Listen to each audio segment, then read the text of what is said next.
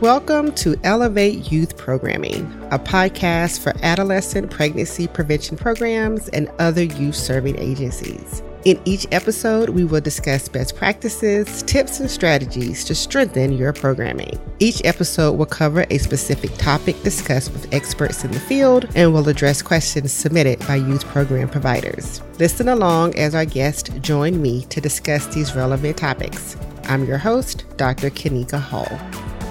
In this episode, we sat down with doctors Hannah Lantos and Brandon Stratford to discuss trauma informed care.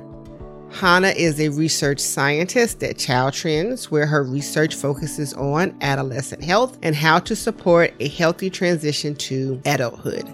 Brandon is the Deputy Director of Health Education Research at Child Trends. He is a former clinical social worker in both school and community settings.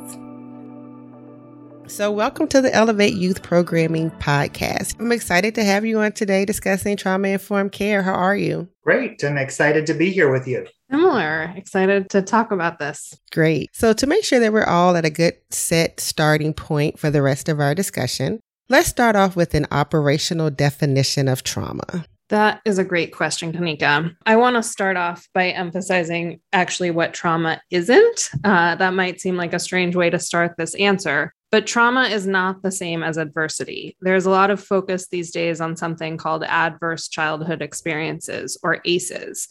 And in fact, we'll reference some of that data in just a minute. But it's important to know the difference between adversity and trauma.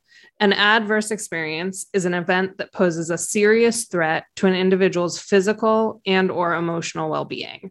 Trauma is one possible response to one of these adverse events where an individual perceives the event as extremely frightening or harmful or life threatening. In other words, not all adverse events result in trauma. And one person might experience an adverse event as traumatic, while another exposed to the very same event might not experience it as traumatic. That's key to remember because it explains why trauma informed approaches need to be applied universally. So, you have some type of ACEs or adverse childhood event or experience, and that is what can lead to trauma. Is that correct? Exactly. So, an adverse childhood experience might include natural disasters or physical emotional neglect. In the National Survey for Children's Health, or the NSCH, most of the adverse events that they measure are focused on familial events. So, parental divorce, parental substance use, violence in the home, things like that. And depending on a person's response to these experiences, a young person might experience trauma you know there's a number of factors that can go into why different individuals respond differently. Some of them are kind of just internal sorts of things but a lot of it is the supports that youth have which can really buffer whether an adverse event ultimately results in trauma um, or how quickly a youth can kind of bounce back or um, respond with resilience to an adverse event. So it's kind of internal resources, but it has a lot to do with the supports that they get from adults and other folks in their lives too. Wow. Adverse events are very common. How they relate to trauma is a little bit less. You know, we'd expect it to be a little bit lower. So, in the 2019 to 20 data from that National Survey of Children's Health, we see that almost 40% of young people report one of these adverse events. And like I said before, this survey really focuses more on those familial or home or neighborhood based experiences. And so it doesn't even measure kind of natural disasters or neglect, abuse, rape, some of the adverse experiences that some young people might face. And so, even though four in 10 parents report in that survey that their child has experienced an adverse event, it's likely even higher than that but these adverse events are incredibly common. Wow, four out of 10. That's a staggering statistic. it is. It's really, it's humbling kind of what kinds of experiences our young people are facing. And it's probably even higher in the last few years because of COVID. I mean, that data is pre COVID. And with COVID, we've seen the loss of parents or caregivers, parental divorce, increases of abuse and violence in the home. So it could be even higher now. So I just want to jump in here actually and also call out that there are large differences in exposure to adversity for youth of different races or ethnicities. Due in large part to the effects of interpersonal and institutional racism. So, Hannah, you mentioned, for example, that nationally it's about 40% of caregivers that report youth have been exposed to at least one adverse experience. But among caregivers of Black children and youth, that number is actually 54%. And among caregivers of white youth, it's much lower at 35%. And then there's also a large gradient by income.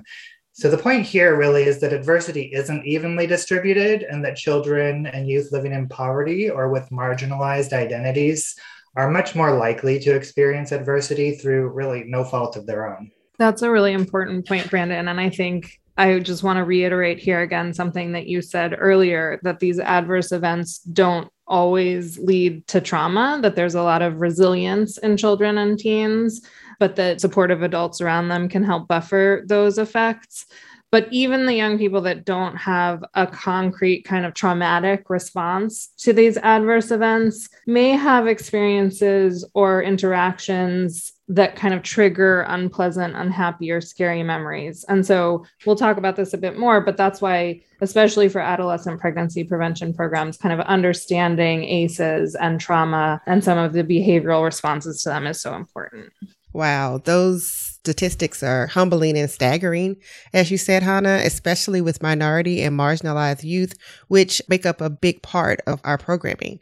So, as you noted, as educators, we may not know all the adverse childhood experiences that youth have endured or what could actually be triggering. So, making sure that we understand trauma and that we understand trauma informed care and how to apply it universally is important. So let's jump into a little bit more about that. Tell us about trauma informed care and what are some best practices as educators that we should think about and consider?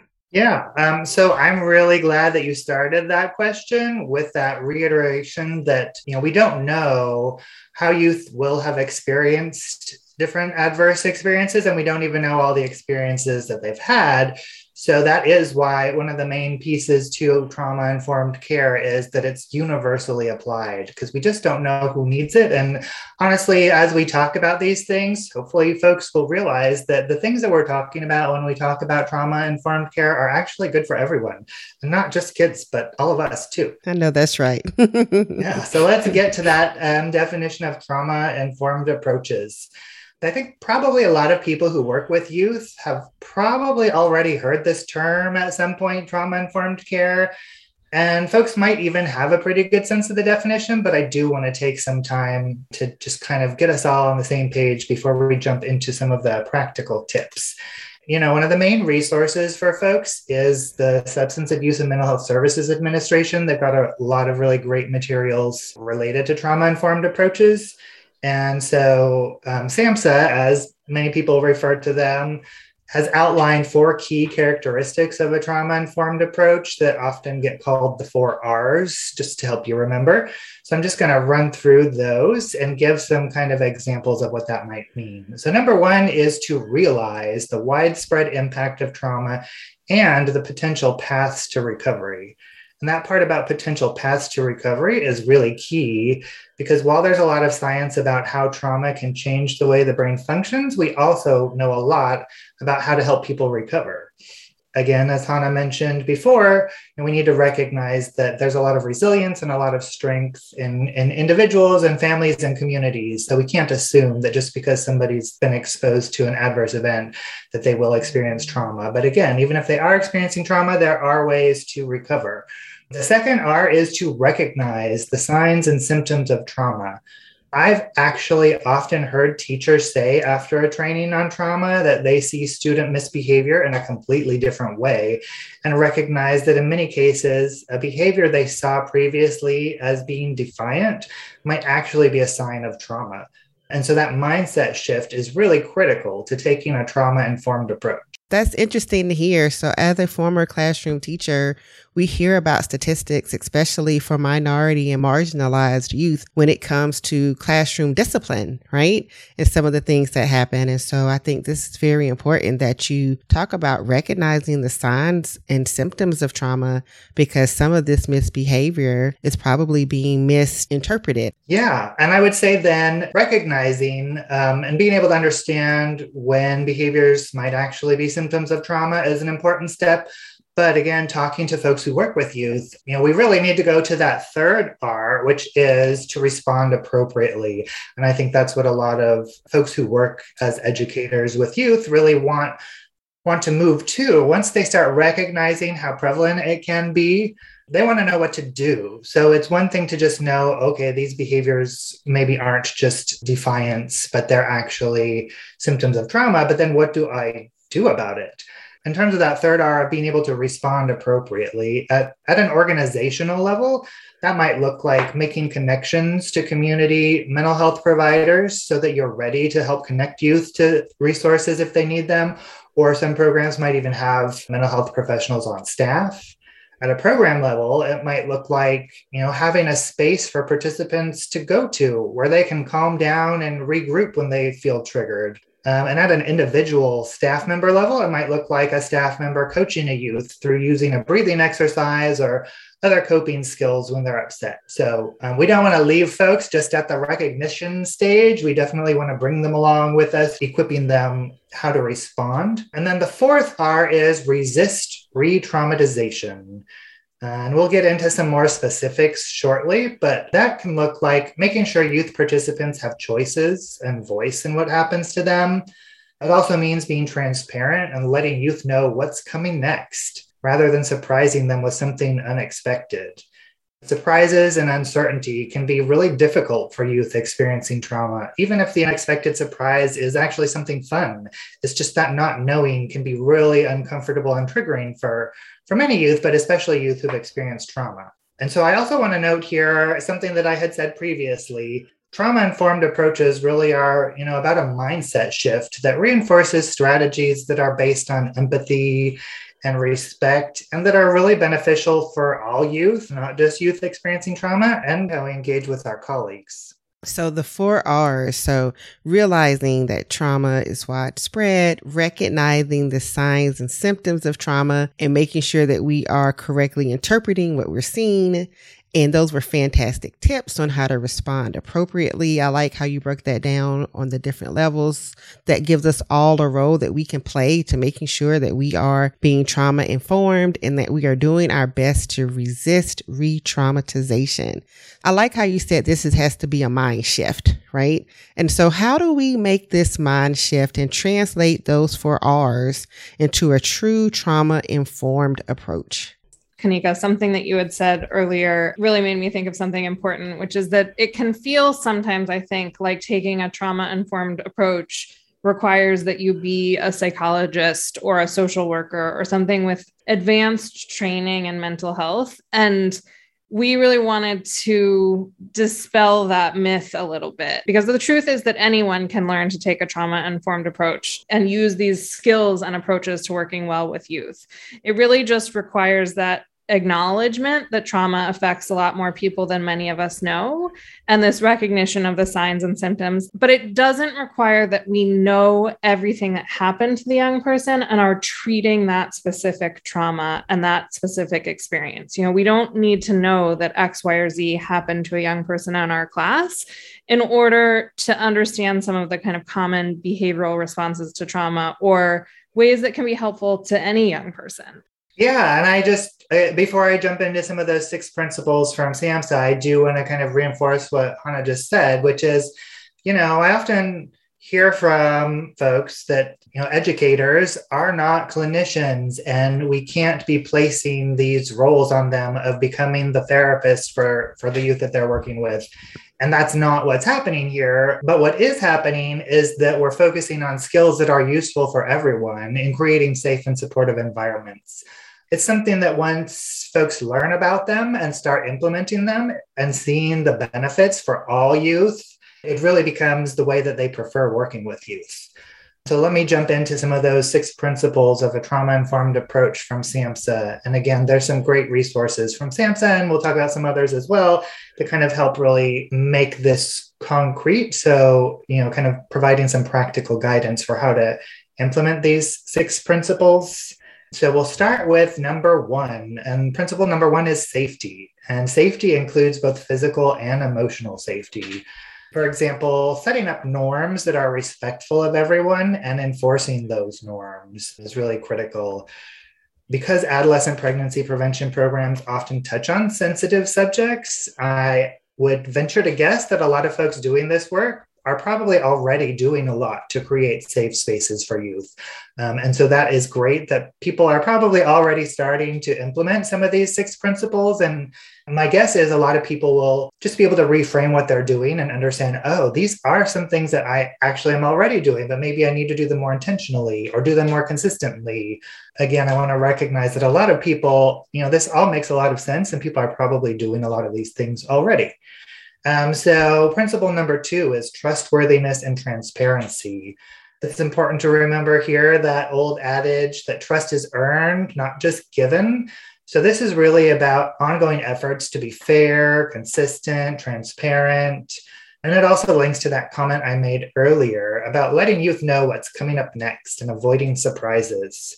For example, if you're talking about consent in the next session, make sure to let youth know in advance you know, since you can't be sure which topics will be uncomfortable for whom, it's really good practice to always let youth know what's coming next. Some really kind of practical ways to do that are just having a schedule and kind of being consistent in expectations and the ways that you're running your programming. Principle number three is peer support. So we know for adolescents, peers are really critical and peer support is really an important aspect of youth programming. And one of the ways programs can address this is by teaching youth skills and giving them opportunities to support one another in using those skills. Um, for example, making sure that youth learn how to check in with a friend who seems upset. Um, principle number four is collaboration and mutuality. So, this one is related to trustworthiness in a way because it's about leveling power differences it can be a little tricky because there are definitely power differences when it comes to program staff and program participants, but there's also ways to better balance those differences. For example, if there are rules in the program for youth about eating, having their phones out, etc., then program staff should also abide by those rules to kind of walk the walk of collaboration. Principle number five is empowerment, voice, and choice you know, making sure youth have choices and voice in what happens to them. And a concrete example is to present norms for the group and then facilitate a discussion with youth to kind of revise those norms if needed, and also to discuss, you know, what should happen if the norms are broken. Um, providing youth who've experienced trauma with some control can really help them feel more comfortable. Um, and it's also just a good program behavior um, management sort of strategy. And the final principle is cultural, historical, and gender issues. So, this piece is a recognition of some of the disparities that we mentioned earlier. In other words, exposure to adverse events and consequently experiences of trauma are not evenly distributed. It's important to recognize that fact and the role that discrimination plays in those patterns. So, one way this shows up is in the need to avoid relying merely on numbers that document disparities by different identities like race, ethnicity, sexual orientation. Um, because when we just focus on the disparities without acknowledging why those disparities exist, it can really reinforce harmful stereotypes that keep us from seeing and leveraging the strengths and wisdom that exist within marginalized communities. Wow, that's great information, Brandon. Thank you. So we have to realize the widespread impact of trauma, recognize, respond, resist, and then we also have to be sure that we're having a safe space I like the piece about trustworthy and transparency. I know that's something that we often don't think about as educators when we're working with youth that walk in the walk and talk in the talk, as you mentioned. And so I know we use a lot of classroom and group agreements. And a lot of times we hold the students or the youth to those agreements. So don't always apply those same agreements or that collaboration or mutuality, like you said, to ourselves. And so I think that's very important for educators to realize that that is not only a contract for the youth in your class or that you're serving, that's a contract for the facilitator as well. So we have the definition of trauma, what it is and what it isn't how to think about trauma informed care and approaches. And I like how you've already started touching on why this is relevant to adolescent pregnancy prevention programs. So as we are tailoring this to our programming, what are some things that we need to think about that make this extremely relevant to what we do? That's a really important question, Kanika. And I know we have kind of touched on it throughout. I'm glad to have a chance to answer it specifically as we said earlier, trauma is one possible response to an adverse event. And we know that these events are really common. And we know that in adolescent pregnancy prevention programs, some of those events are kind of brought up in terms of the programming that's talked about. So, APP and other sex ed programs can bring up feelings that might be scary or hard to talk about because we're talking about sex and relationships, we're talking about consent sometimes we're talking about the possibility to be physically or emotionally hurt, you know, with a partner in terms of intimate partner violence. There's also, of course, the opportunity for kind of bullying around different body types or body shapes in some of these sessions as well. And so it's important, especially in adolescent pregnancy prevention programs, to recognize that these challenging or upsetting feelings about trauma in the past, even ones that, like we said, you might not know about as the teacher or the child's peers might not know about, can easily arise and make young people feel scared or vulnerable, overwhelmed. And so these kind of uncomfortable or embarrassing or even scary topics might feel even more uncomfortable or embarrassing or scary for a young person who's experienced maltreatment or abuse from a loved one or has lost a loved one. So, as we talk about relationships or intimacy or sexual behaviors, we need to really be aware of how these past experiences can make young people feel.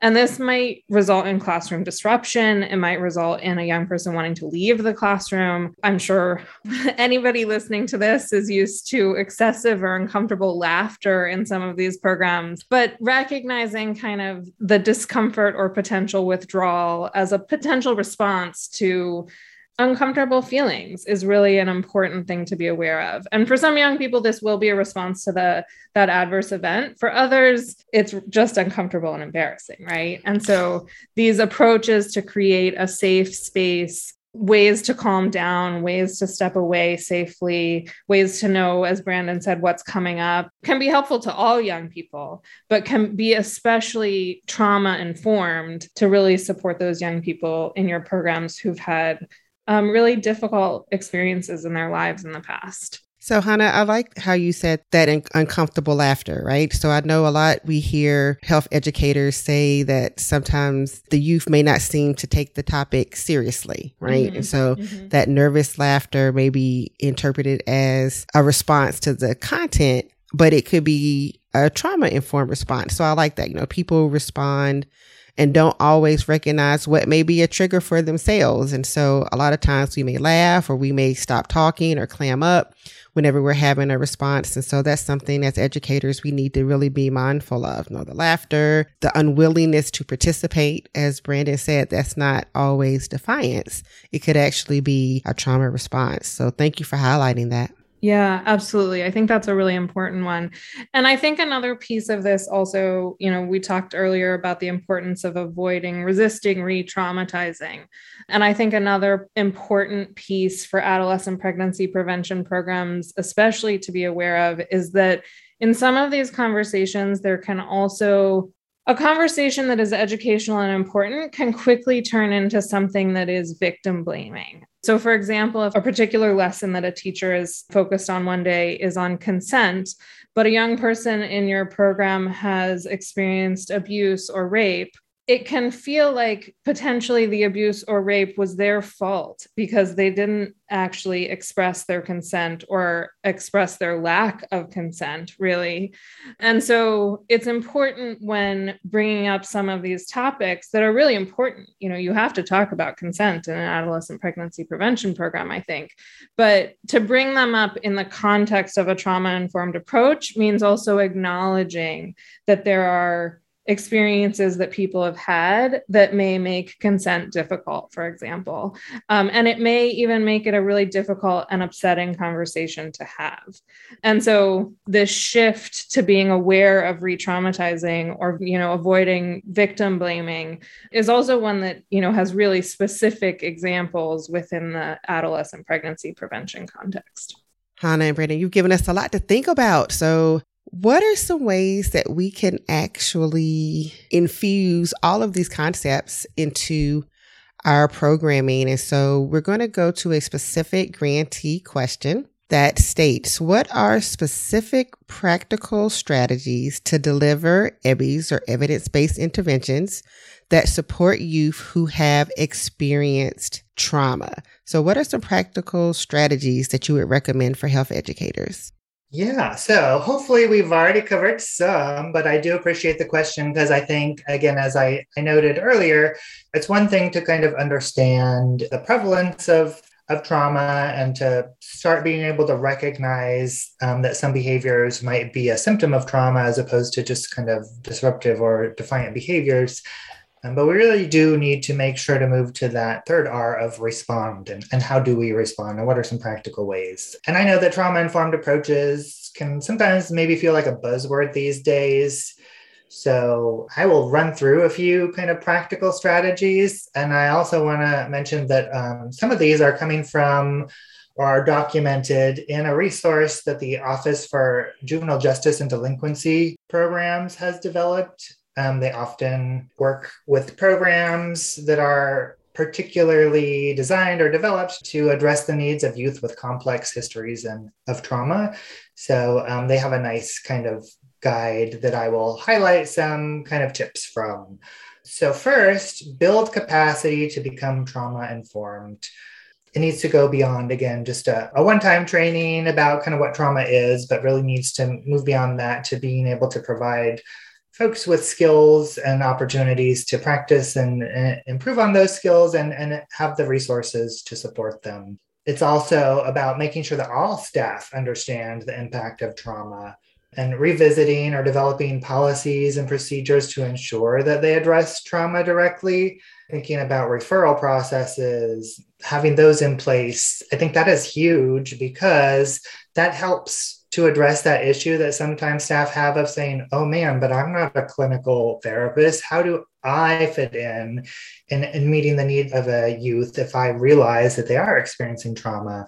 And part of that is having really clear referral processes in place so that staff feel confident that if they realize that a youth is experiencing trauma, it's not on them to be the therapist and to and to help that youth um, you know work through that, but that they do know how to get the youth to the resources and supports that will be helpful. Second, we also want to make sure that adolescents are engaged in your programming. And we kind of talked about that before with voice and choice. But you know, youth who have experienced trauma may seem harder to engage. Um, and that may be partly some of those symptoms that we talked about. And you know, equipping staff and, and helping to reinforce the fact that, you know, make take multiple attempts to build relationships and to kind of stay in touch and develop trust and respect with youth and to avoid blaming as hannah mentioned with some of the discussions around consent. And just supporting staff because it can be hard sometimes to continually feel like you're reaching out and you're trying to build that trust and it's not happening yet. Um, so to really be able to support one another.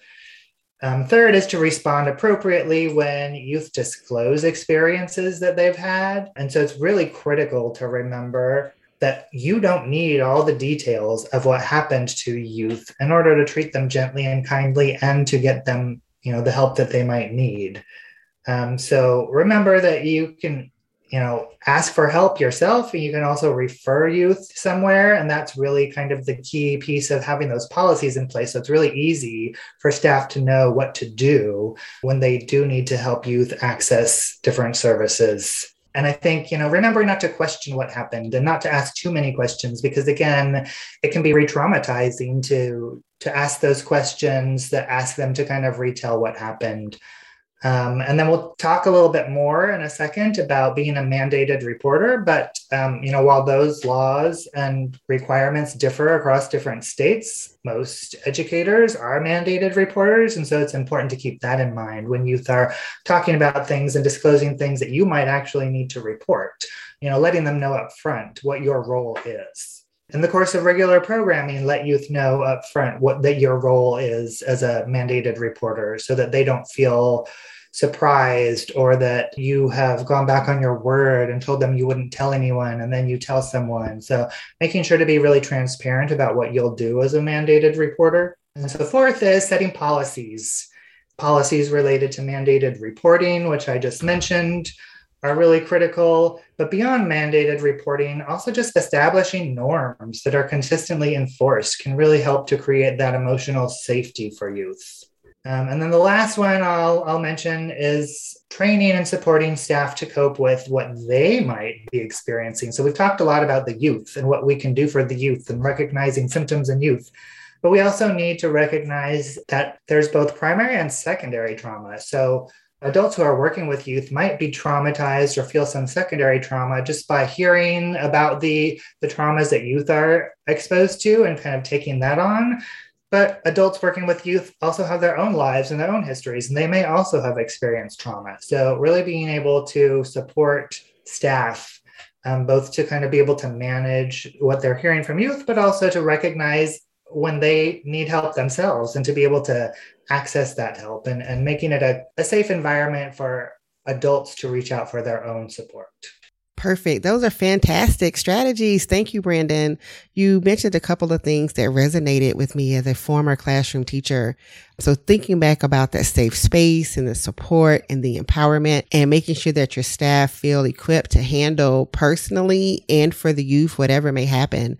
I think that it's important for educators to remember that, um, especially for youth who may have experienced trauma, you know, we are a trusted adult. And so a lot of the curricula talk about going to a parent, a guardian, or a trusted adult. And so as we build relationships with youth, which we want to do in our programming, for many, we will become a trusted adult.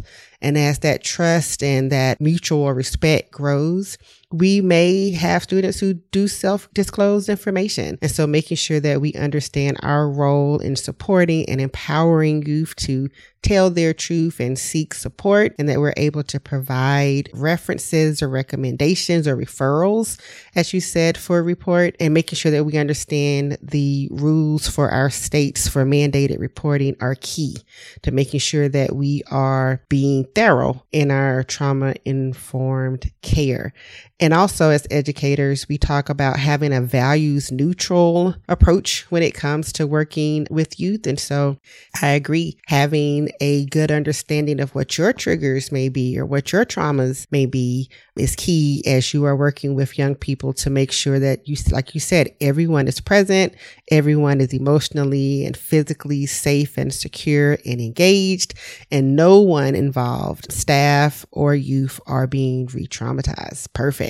So I do want to jump in really quickly with just one other thing about the mandated reporter aspect of things, which is as a former school social worker, I have, you know, had to make reports, and I'm sure many folks listening to this conversation might also have those experiences.